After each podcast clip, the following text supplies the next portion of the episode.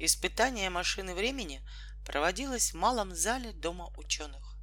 Я зашел за Алисой в детский сад, а там обнаружил, что если поведу ее домой, опоздаю на испытание.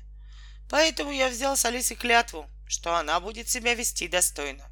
И мы пошли в дом ученых. Представитель Института времени, очень большой и очень лысый человек, стоял перед машиной времени и объяснял научной общественности ее устройство. Научная общественность внимательно слушала его. «Первый опыт, как вы все знаете, был неудачен», — говорил он. «Посланный нами котенок попал в начало двадцатого века и взорвался в районе реки Тунгуски, что положило начало легенде о Тунгусском метеорите. С тех пор мы не знали крупных неудач. Правда, в силу определенных закономерностей, с которыми желающие могут познакомиться в брошюре нашего института, пока мы можем посылать людей и предметы только в семидесятые годы двадцатого века. Надо сказать, что некоторые из наших сотрудников побывали там, разумеется, совершенно тайно, и благополучно возвратились обратно. Сама процедура перемещения во времени сравнительно несложна, хотя за ней скрывается многолетний труд сотен людей. Достаточно надеть на себя хронокинный пояс. Я хотел бы, чтобы ко мне поднялся доброволец из зала, и я покажу на нем порядок подготовки путешественника во времени». Наступило неловкое молчание. Никто не решался первым выйти на сцену. И тут, разумеется, на сцене появилась Алиса, которая только пять минут назад поклялась вести себя достойно. «Алиса!» — крикнул я. «Немедленно вернись!» «Не беспокойтесь», — сказал представитель института. «С ребенком ничего не случится». «Со мной ничего не случится, папа», — весело сказала Алиса. В зале засмеялись и начали оборачиваться, ища глазами строгого отца. Я сделал вид, что совершенно ни при чем. Представитель института надел на Алису пояс, прикрепил к вискам что-то вроде наушников. «Вот и все», — сказал он. «Теперь человек готов к путешествию во времени.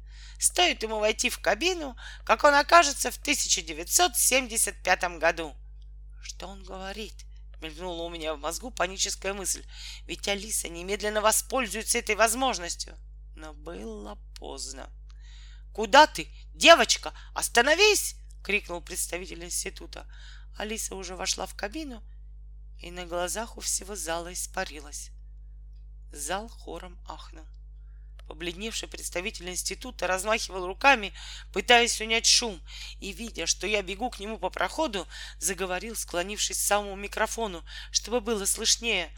«С ребенком ничего не случится.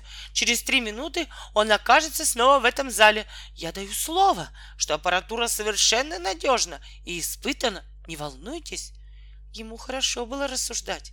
А я стоял на сцене и думал о судьбе котенка, превратившегося в Тунгусский метеорит.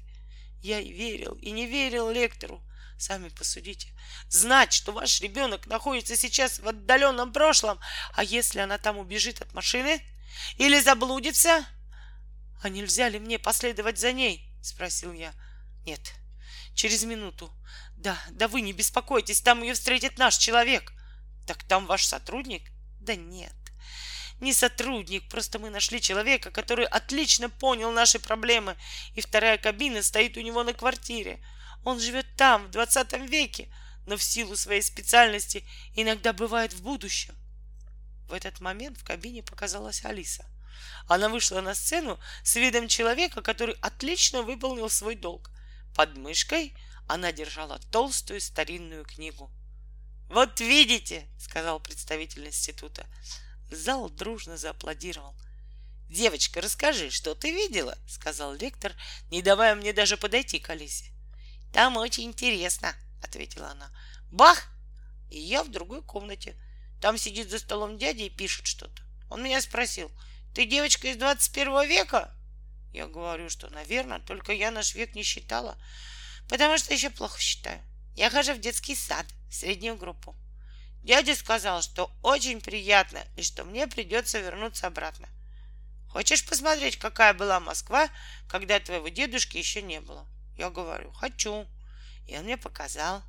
Очень удивительный невысокий город. Потом я спросила, как его зовут. А он сказал, что Аркадий, он писатель и пишет фантастические книжки о будущем.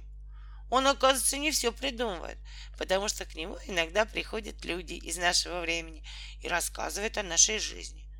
Только он не может об этом рассказать никому, потому что это страшный секрет. Он мне подарил свою книжку. А потом я вернулась.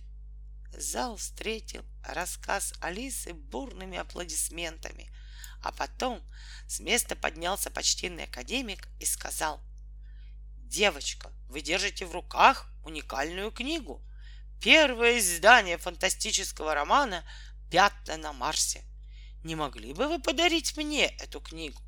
Вы все равно еще не умеете читать». «Нет», — сказала Алиса, — «я скоро научусь и сама прочту».